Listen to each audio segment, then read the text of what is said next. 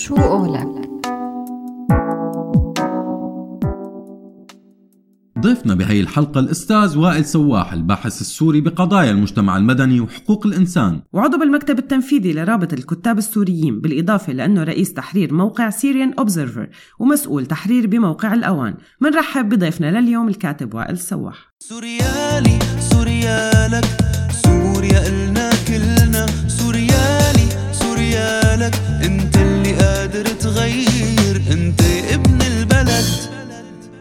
أستاذ وائل سواح أهلا وسهلا فيك مرة جديدة ببرنامج من سيرة لسيرة على هوا راديو سوريالي. يعني هي مو أول مرة هي ثاني مرة تقريبا أو ثالث مرة ما عاد أتذكر مشان ما بدنا نذكرهم مشان بركتهم. فأهلا وسهلا فيك. أهلا أهلا فيكم أهلا. آه، ثاني مرة معكم ويمكن رابع مرة مع سوريالي. مزبوط أهلا وسهلا لنا. الشرف. وأكيد ما حتكون الأخيرة. الله يخليكم يا رب.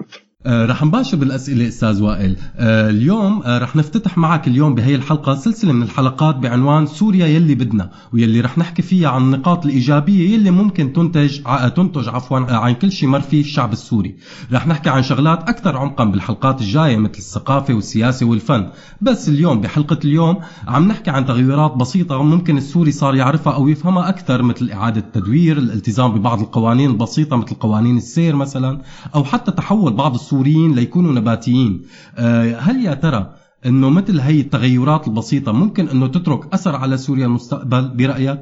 أول شيء آه، آه، شكرا لمسألة موضوع سلسلة الحلقات الحالية والقادمة اللي لها علاقة بسوريا اللي اللي بدنا إياها أو سوريا اللي نحن بنحب نشوفها. لأنه آه، صار صار وقت لازم آه، نحكي عن سوريا جديده صار وقت إنه لازم نحكي عن سوريا مختلفة. آه للأسف في كثير في كثير ناس بيحكوا عن إعادة عودة سوريا لما كانت عليه، سوريا يستحيل أن تعود لما كانت عليه وغلط إنه تعود لما كانت عليه. الثورة اللي انطلقت بسوريا انطلقت من أجل تغيير الواقع اللي كان راهن قبل آه آذار 2011 وبالتالي آه، كان هدفنا أنه نعمل سوريا جديدة. والتهينا بال بالصراع وبالنضال وبنقد الماضي. وهذا كان محق طبعا بس ما انتبهنا لأنه نحط وجهة نظرنا أو تصورنا عن سوريا اللي بدنا إياها. فهذه مسألة أولى حبيت إنه بلش فيها. هلأ بالنسبة للنقاط اللي حكيتوها اللي لها علاقة بالتغيرات الصغيرة اللي السوريين آه، بلشوا يعيش- يعيشوها. أنا بعتقد إنه أنتم عم تحكوا آه، همام أنت عم تحكي عن التغيرات اللي بلشوا السوريين في المهجر يتعلموها أو يعينوها. 100% مزبوط فبالتاكيد السوريين بعد ما اضطروا لأنه يتركوا بيوتهم بسوريا ويلجأوا لدول مختلفة سواء كان في آه، دول الجوار أو أوروبا أو أمريكا الشمالية أو أستراليا. آه، انصدموا بجوز سلبا أو ايجابا وعلى الأرجح ايجابا بكثير أشياء ما كنا نحن بنعرفها في سوريا. يعني آه، مسألة إعادة تدوير على سبيل المثال مسألة آه، بجوز كنا نعملها على صعيد كثير ضيق بسوريا وشغلة فردية بس لقينا إنه العالم هذا الموضوع بهمه آه، إلى حد أكبر بكثير يعني هي مسألة أساسية في في كثير من من دول اللجوء فأعطتنا آه، ثقافة محددة. بس في أشياء كثيره هي صغيرة ولكن عملت لنا آه، صدمة حضارية خلينا نقول. يعني نحن بسوريا على سبيل المثال بنعيش على مجتمع ال- الكاش التعامل بالنقد. إذا بدك تشتري بيت أو سيارة أو جرزة بقدونس بتاخذ معك آه، شوية مصاري أو بتحط مصاري بكيس الزبالة وبتروح مشان تشتري شغلة آه، بيت أو سيارة. آه، بال بال بال بلدان اللجوء تعلمنا على شيء اسمه بطاقات الائتمان تعلمنا على شيء اسمه ال- التعامل التحويلات إلى آخره. فهي كمان مسألة آه، جديدة علينا بهذا الموضوع. تعلمنا آه، أنه لازم نوقف بالدور وأنه آه، إذا عملنا حادث سيارة مثلا ما ننزل نخانق رأسا لأنه في قانون بيحميك سواء كنت أنت آه، اللي ضربت أو اللي انضربت. ف آه، بكل بساطة بتنحل الأمور بطريقة آه، أكثر حضارية. هلأ أنا بقول إنه الشيء الأساسي اللي اللي الحقيقة اللي اللي واجهناه هو مسألة كنا نفتقدها بسوريا. يعني كل هاي الشغلات الصغيرة اللي اللي ذكرتها أنت أو أنا هي بالأخير شغلات يعني بتضل ما هي الشغلات الرئيسية. بس المسألة الرئيسية اللي كثير مننا تعلموها بدول المهجر هو مسألة سيادة القانون. يعني أنت عندك بمعظم دول اللجوء في شيء اسمه سيادة القانون. يعني أنت إذا إذا حدا اعتدى عليك القانون بيحميك. إذا إذا صار في خلاف بين سياسيين فالقانون بيحل هذا الخلاف. إذا صار في خلاف بين آه، توازن السلطات بين السلطة التشريعية والتنفيذية فبالقانون هو اللي بيحل هذا الموضوع بدون لجوء للقتال والعسكرة والحرب والميليشيات إلى آخره. هي مسألة هي اللي ممكن أنه تلعب دور أو لازم تلعب دور ببناء سوريا الجديدة. سوريا الجديدة لازم تكون مؤسسة أساسا على مسألة سيادة القانون. وإذا تأسست على أي قضية أخرى فسيكون أساسها هشا وسينهار البناء بنفس السرعة اللي بنبني فيه. مسألة سيادة القانون مسألة الديمقراطية الحقيقية مسألة فصل الدين عن الدولة كل هي المسائل هي الأشياء اللي, اللي لازم نبني سوريا المستقبلية عليها. هلأ سؤال هل يا ترى الأشياء الصغيرة اللي تعلمناها من إعادة تدوير للثقافة الجديدة في الأكل لمسألة بطاقات الائتمان لمسألة آه، الحوادث اللي بنتعرض لها إلى آخره. هل تلعب دور بالتأكيد؟ هي هي المدخل اللي ممكن أنه تساعدنا على على أنه نضع الأسس لسوريا المستقبل. طب أستاذ وائل رح نروح شوي على سؤال شخصي. هلأ آه أنت شو يلي تغير فيك اليوم ويلي ما كان ممكن يتغير بوائل السواح لولا اضطرارك لأنك تترك سوريا؟ آه يعني يمكن أقول مثلا إنه آه صرت صبور أكثر آه كنت آه عصب بسرعة كنت حس إنه الأمور ما بتنحل إلا إذا كان إلا إذا خارج خارج خلينا نقول الصندوق أو خارج الأطر اللي لازم تنحل فيها. بتقديري الإطار اللي أنا عم بعيش فيه حاليا آه وللأسف طبعا برجع بقول إنه نحن تركنا سوريا غصبا عننا بس في واقع عم نعيشه هلأ. هذا الواقع هو مختلف عن واقعنا بسوريا. الإطار اللي أنا عايش فيه هلأ خلاني آه آه بتهيأ بتخيل أو بيتهيأ لي إني صرت أكثر صبر وأكثر آه مرونة بالتعامل مع الآخرين بتقبل الآخرين بتقبل الآراء المختلفة عني. بتقبل آه، آه، جيراني أكثر إنه إنه إنه البيئة الاجتماعية اللي أنا موجود فيها آه، إنه تكون أكثر احتراما لبعضها إلى آخره. فهي يمكن الأشياء اللي تغيرت فيني أنا على الصعيد الشخصي أنا بصراحة اللي تفاجأت فيه كان بأوروبا واللي عمل لي صدمة هي هدول الكاشيرات اللي بدون بدون الآليين يعني. أنت بتشتري وبتحاسب لحالك ما ما بتقعد مع أب أحمد وبتحكي نص ساعة وكذا. فهي كانت طبعا طبعا. وأكثر من هيك يعني. أنا من الشغلات اللي اذا إذا بدك تضرب أمثلة من هذا النوع الأشياء اللي آه، صدمتني ايجابيا كمان. مثلا إنه أنت تفتح صندوق اللي فيه الجرايد. نيويورك تايمز الواشنطن بوست أو أي جريدة ثانية في صندوق مفتوح بتفتح وبتلاقي فيه ما بعرف 50 60 عدد من الجريدة. فبتحط المصاري بالحصالة وبتاخذ عدد واحد رغم إنه فيك تاخذ عشرة وتمسح فيهم البلور مثلا. بس ما بتعمل هاي هاي المسألة. إن شاء الله ما يطلع لكم واحد سوري ياخذ كل الجرايد هلا طيب أستاذ وائل رح ننتقل لسؤال عن هيك أكثر جدية شوي. كمان شخصي. كمان إيه آه، آه، شوي شخصية. كنت بيوم من الأيام مدير منظمة اليوم التالي وأنت هلأ اليوم المدير التنفيذي لمنظمة مع العدالة. بتقديرك الشخصي لسه في يوم تالي ولسه في عدالة ممكنة بسوريا؟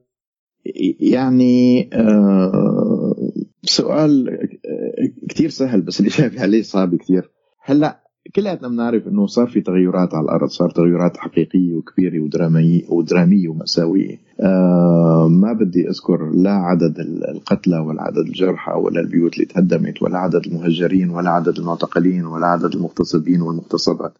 بس بدي بدي أقول إنه في في بنية مجتمعية تهتكت وفي بنية اقتصادية تهتكت وفي بنية تحتية تهتكت. وعلى السطح يبدو أنه النظام قد حقق انتصارات على الأرض.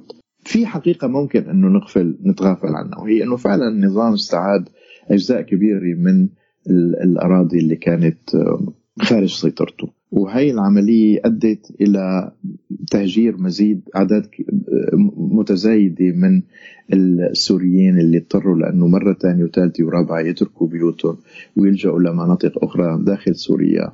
ومن ثم النظام بياخذ هاي المناطق الأخرى ومن ثم هدول نفسهم بيرجعوا بيتهجروا مره خامسة وسادسة لداخل سوريا وأحيانا لبرات سوريا. وبكل الأحوال آه، بتكون ظروفهم كثير صعبة. اذا النظام حقق انتصارات بهذا الموضوع. هلا هل حققها بمساعدة الروس؟ صحيح. بمساعدة الإيرانيين وميليشيات الطائفية كل هذا الكلام مزبوط 100% بس واقع النهاية أنه هو حقق انتصارات عسكرية على الأرض. السؤال الآن إلى أي حد ممكن أنه هاي الانتصارات هو يحتفظ فيها؟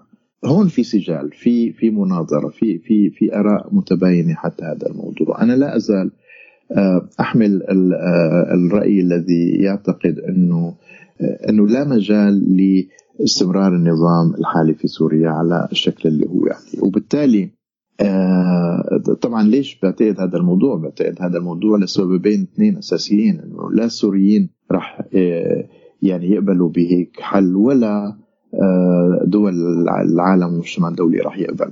هل تغير سلوك الدول العالم فيما يتعلق بنظام الأسد؟ إلى حد كبير نعم ولكن في مسألة أساسية أنه لم يتغير فيما يتعلق بمسألة التحول أو الانتقال. يعني هن دول العالم خليني أفتح قوسين وأقول انه نحن كنا مغشوشين أو مغرورين أو مخدوعين بالمواقف الدولية اللي توقعنا إنه هي رح تتدخل من أجل إسقاط النظام. آه، يبدو أنه المجتمع الدولي والمنظمة والمنظومه الدول الغربية لم ترد في يوم من الأيام إسقاط النظام. سكر القوس. ولكن مع ذلك الدول العالم لن تقبل باستمرار آلية العمل لمنظومة النظام كما هي الآن. يعني بمعنى السيطرة المطلقة الفساد المستحكم إعادة الأعمار عن طريق شركات النظام وواجهاته الوهمية آه، الدكتورة بوسينة شعبان بتحدد مين الدول اللي بيحق لها تشارك بإعادة الأعمار ومين لا. هذا كله آه، حكي مثل ما بنقول بسوريا بدون رصيد يعني. واقع الحال إنه لابد من أنه في يوم قد يكون قريبا جدا أو في على المدى المتوسط أنه هذا النظام سيقبل بتغييرات جذرية وبالتالي سيكون هنالك انتقال وبالتالي سيكون هنالك يوم تالي. أما مسألة العدالة فهي بتستند على علينا نحن السوريين إذا نحن تخلينا عن مسألة العدالة وتقبلنا بحلول لا تكون العدالة والمساءلة والمحاسبة في ضمن أولوياتها فممكن إنه ما يكون في عدالة بسوريا. أما إذا كنا نحن مصرين على أنه لا يمكن أن يكون في حل إلا بمحاسبة على الأقل كبار المرتكبين الأشخاص الذين آه، آه، أو المنظمات الأشخاص أو المنظمات ولكن الأشخاص الذين ارتكبوا كما نقول في في آه، في مجتمع حقوق الإنسان انتهاكات جسيمة لحقوق الإنسان. ف ممكن إنه إنه نفقد العدالة بسوريا المستقبلية، أما إذا ضلينا نحن مصممين على هذا الموضوع وحاطينه على الطاولة وعم نناضل من من من أجله وعم نذكر العالم فيها آه، فنحن في عنا حلفاء. يعني نحن مش لحالنا هلأ قد تكون الحكومات إلى مواقف ولكن خلينا ما ننسى ابدا إلا أنه نحن لدينا حلفاء أقوياء في الدول الغربية. لدينا منظمات حقوقية آه، لدينا منظمات تعمل بمجال العدالة والمساءلة والعدالة الانتقالية. لدينا آه، آه، مجتمع مدني قوي مؤسسات فكرية وثقافية. كلها الحقيقة حتى الآن لم تتراجع قيد أنملي فيما يتعلق بمسألة إحقاق الحق وإعادة الأمور إلى نصابها في سوريا ومحاسبة كبار المرتكبين عن الجرائم اللي ارتكبوها. فنحن إذا مدينا إيدنا لهدول الأشخاص وحطينا عملنا تحالف استراتيجي بيننا وبينهم. فأنا بعتقد أنه آه، يوما ما ولن يكون هذا اليوم بعيدا. سيكون هنالك نوع من تحقيق العدالة في سوريا. وراح يلاقي كبار المرتكبين أنفسهم بوضع لا لا لا لا, لا يحسد عليه لا يحسدوا عليه. من بعد 2011 أستاذ وائل تغير كثير بالبنى الاجتماعية والاقتصادية والثقافية للسوريين عموما وبشكل خاص للسوريين اللي اضطروا يلجأوا لأوروبا أو لأمريكا أستراليا أو أو اللي هو. هل باعتقادك رح يكون لهذا الشيء أثر واضح على إعادة بناء سوريا المستقبل؟ رح أوضح أكثر شوي السؤال. مثلا مثل ما معروف إنه بصفوف اللاجئين السوريين ما في بس معارضين وإنما في نسبة كبيرة منهم موالين كمان للنظام. فهل يا ترى احتكاكهم بالثقافات الثانية المختلفة بأوروبا كمثال مره ثانية ممكن يؤدي لتغيير من بنيتهم الفكرية وبالتالي تغيير كمان بسوريا؟ أنا بقول إنه أكيد التعرض ثقافات مختلفة ولا آه، ولا بنى اقتصادية وسياسية وفكرية وثقافية واجتماعية مختلفة. لابد من أنه يخلق أثر ويخلق تغيير آه، في منظومة الفكرية للفرد. بغض النظر عن خلفيته السياسية بغض النظر عن خلفيته الدينية بغض النظر عن خلفيته القومية. فلما لما الفرد بيعيش بمجتمع مثل ما حكيت بالبداية آه، في سيادة قانون في تعبير عن رأي في قبول للآخر فبشكل آه، سواء أراد ذلك أم لم يرد سواء كان بشكل شعوري أو لا شعوري لابد من أنه يترك هذا الأمر آه، تأثير على طريقته بالتفكير وعلى سلوكه اليومي هلا هل يكون هذا بشكل لمسة ساحر بشكل آلي؟ بالتأكيد لا. هل يعني آه، بيروح واحد مننا آه، بينام بفيق الصبح بيلاقي حاله إنه مختلف وأكثر ديمقراطية وأكثر آه، كياسي وأكثر؟ لا بالتأكيد لا. ولكن نحن عم نحكي عن عن عن سنوات. نحن عم نحكي عن فترة طويلة. بهذا المو بهاي الناحية من هاي الزاوية لابد من إنه الفرد آه، يشوف حاله وقد تطورت طريقته بالتفكير وآلية عمله وسلوكه إلى آخره السلوك اليومي. وبالتالي ممكن حتى آه، آراءه السياسية. هلأ آه، برجع بقول أنه هذا الموضوع لا يتم آه، بين ليلة وضحاها. وبرجع بقول إنه أنا عم بحكي عن الفرد بغض النظر عن آه، معتقداته السياسية أو الدينية أو القومية إلى آخره، ليش عم بقول الفرد؟ لأنه هذا الفرد مثل ما قلتي عزة قد يكون موالي قد يكون معارض إلى آخره. آه، إنشال من بيئة هي اللي كانت تخليه يتخذ هذا الموقف السياسي أو ذاك ونوضع ببيئة ثانية بيضل بوعيه وبلا وعيه. آه، الوطن الأم موجود بضل فكرة سوريا موجودة بضلوا أهله وأصدقائه موجودين بضل تراثه الثقافي موجود. ولكن آه، آه، طريقة الحياة اليومية وتبنيه الأفكار السياسية وممارسته لابد من أنه تتغير إذا ما تغيرت اليوم. بكرة. فإذا بدي جاوب جواب يعني أكثر تكثيف وأصير أكثر لسؤالك. بقول إيه بالتأكيد آه، التغييرات اللي بنعانيها نحن سواء آه، السوريين في الخارج بغض النظر عن خلفياتنا السياسية لابد أن تؤثر على سلوكنا بالمستقبل. طيب أستاذ وائل سؤالنا الأخير لك اليوم مقسوم لقسمين، أول قسم راح يكون معي وهو آه، هل يا ترى فشل أو تأخر ما يعرف بالقوة الناعمة بالمنطقة العربية بتحقيق اهدافها سببه وحشية الأنظمة العربية؟ أو أو عفوا في أسباب ثانية أعمق من هيك؟ وإذا كان في من بين الأسباب أسباب اجتماعية أو دينية أو اقتصادية ليش ما أخذت القوة الناعمة أو اللي واقف وراها طبعا هي العوامل بالحسبان؟ مفهوم القوة الناعمة هو يعني لا يزال مفهوم جديد بعالم السياسي. آه، تمت صياغته بالعقود العقدين اثنين أو ثلاثة الأخيرات. مثل ما بتعرف همام إنه هو المفهوم صاغه آه، أحد الفلاسفة الأمريكيين الأساتذة بجامعة هارفارد آه، جوزيف ني القوة الناعمة بدها بدها استخدام القوة الناعمة يحتاج إلى إلى طرفين مرسل ومتلقي. يعني الطرف الذي يمارس القوة الناعمة والطرف الذي آه، يستقبل القوة الناعمة فإذا كنا نحن عم نحكي عن استخدام القوة الناعمة داخل منطقة محددة آه شيء. وإذا كنا عم عم عم عم نستخدم آه المصطلح على صعيد العالم يعني بين بين منطقتين. لأن القوة الناعمه اول أول ما طلع وحتى الآن هو يستخدم ليشير للتاثير اللي بتمارسه آه، القوى الكبرى على العالم سواء كان سياسيا أو اقتصاديا أو اجتماعيا بدون استخدام القوة العسكرية ومن خلال التأثيرات الثقافية والاقتصادية والدبلوماسية وممارسة الدبلوماسية والأسلحة الثانية اللي هي اقتصادية أو أو ثقافية. آه، أما إذا كنت بتقصد استخدام نفس المصطلح بمنطقة واحدة مثلا ببلد مثل أحد البلدان العربية وليكن سوريا وليكن مصر أو وليكن أي بلد آخر فللأسف هذا هذا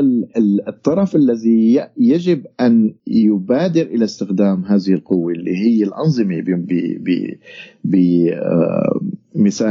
آه، هي هي يعني هي اولا ليس لديها الرغبة وليس لديها الإمكانية، ليس لديها الرغبة لأنها آه، تحاول أن آه، تعتقد أنه استخدام أي شيء غير اسلحه القوة والتدمير ممكن يخفف من من مكاسبها ومن سلطتها. وليس لديها القدرة لأنه استخدام القوة الناعمة يحتاج إلى مهارات لا تمتلكها. آه، مهارات المفاوضات مهارات التبادل التأثير والتأثر المشترك آه، الدبلوماسية الاستخدام الثقافي كسلاح إلى آخره. كلها هي لا تمتلك الإمكانيات الأنظمة. أما إذا كان الفكرة استخدام القوة الناعمة المقصود فيها آه، تطبيقها على بلادنا من قبل دول العالم وهذا اللي آه، ني طرحه بفلسفته أو بفكرته عن القوة الناعمة. فهون بقول أنا إنه آه، هذه الفلسفة تغيرت بالعقد الأخير من الزمن. يعني مع آه، مع وصول القوى الأكثر يمينية وأكثر تطرفا وأكثر آه، تغولا بالغرب عموما. سواء كان من خلال الأحزاب اليمينية اللي وصلت لبعض الدول آه، بأوروبا أو سواء كانت ظاهرة الترامبية الحالية في الولايات المتحدة. آه، خلى آه، رغبة استخدام القوة الناعمة تتراجع لصالح استخدام الاستخدام التقليدي للقوة اللي هو فرض فرض الأمر الواقع بالقوة التقليدية وليس بالقوة الناعمة. والشيء الثاني أنه نحن كمستقبلين يعني بمنطقتنا نحن كمستقبلين نحن عبارة عن شعوب وحكومات وأنظمة. هلأ الأنظمة والحكومات مرة أخرى أقول أنها غير مستعدة لتقبل التغيير أي تغيير يمكن أن يحد من ثرواتها من نهبها من سلطتها من صلاحياتها سواء كان بالقوة التقليدية أو بالقوة الناعمة وبشكل أكثر بالقوة الناعمة. لذلك بتشوف أنه آه، ما في نظام عربي استجاب عمليا لمحاولة آه، إقناع أو محاولة آه، مفاوضات دبلوماسية أو محاولة تأثير ثقافي أو محاولة حتى تأثيرات اقتصادية. شوف صدام حسين مثلا كل الحصار اللي مورس عليه لم يغير سلوكه قيد أنملي. شوف بشار الأسد كل الحصار الاقتصادي الذي يمارس عليه الآن آه، ما عم بيخليه يغير سلوكه على الإطلاق. وقل القول نفسه بالنسبة لملالي إيران إلى آخره. اذا نحن عصيون على تقبل التغيير آه، بالوسائل بوسائل القوة الناعمة وللأسف يعني لم يتم آه، تغيير حقيقي بأي بلد من البلدان إلا باستخدام القوة التقليدية طب برأيك بالمستقبل هل ممكن القوى الناعمة ممكن تعمل تغيير بسوريا؟ يعني إذا أخذنا بعين الاعتبار حوارنا هلأ اليوم آه اللي حكينا فيه عن التغيرات وعن تلقي أساليب الحياة المختلفة وتلقي الأفكار المختلفة والأطر الاجتماعية المختلفة. وإذا أخذنا بعين الاعتبار اللي قلناه عن إمكانية إنه هذه الأمور تترك اثرها على السوريين اللي الذين سيعملون يوما إن شاء الله ما يكونوا كثير بعيد على بناء سوريا آه، حديثة مختلفة. ديمقراطية تقوم على سيادة القانون والتعددية وقبول الآخر. إذا أخذنا هذا الكلام بعين الاعتبار فما في آه، أي مبرر لاني أقول إنه لا ما آه، تحسن القوة الناعمة إنه تمار إنه إنه تلاقي طريق للتأثير والتغيير بسوريا، يعني الذي كان الذي يقف بمواجهة استخدام القوة الناعمة للتغيير في سوريا. هو النظام السوري في أي بلد عربي آخر هي الأنظمة العربية الأخرى. فإذا وصلنا لمرحلة هذا العائق أزيل فلا أرى أي مبرر ليش ما القوة الناعمة آه، تلاقي طريقة. بس بدي أرجع أذكر المسألة الثانية أنه القوة الناعمة الآن تتراجع حتى في الدول اللي طلعت فيها. يعني في الولايات المتحدة عم نشوف بعيوننا كيف يعني لا لا يستطيعون الآن أنه يستخدموا القوه الناعمة بين الجمهوريين والديمقراطيين بين جماعة آه، جماعة اللي بدهم آه، إلغاء آه، مثلا أو تخفيف انتشار الأسلحة الفردية بين المواطنين الأمريكان والجماعة اللي ما بدهم.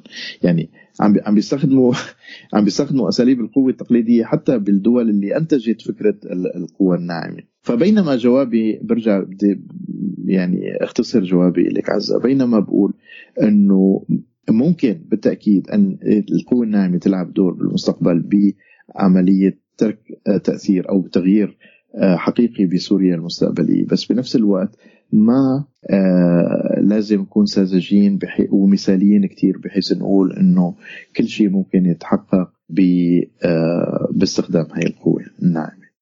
نهاية أستاذ وائل يعطيك ألف عافية وشكرا كثير لك وعلى أمل لقاء قريبا مرة ثانية إن كان افتراضيا على هوا راديو سوريالي أو واقعيا. يلا يلا اعملوا حطوا القهوة على النار. يلا. شكرا. لك يعطيك ألف عافية. أهلا وسهلا إلى اللقاء. مع السلامة. شو قولك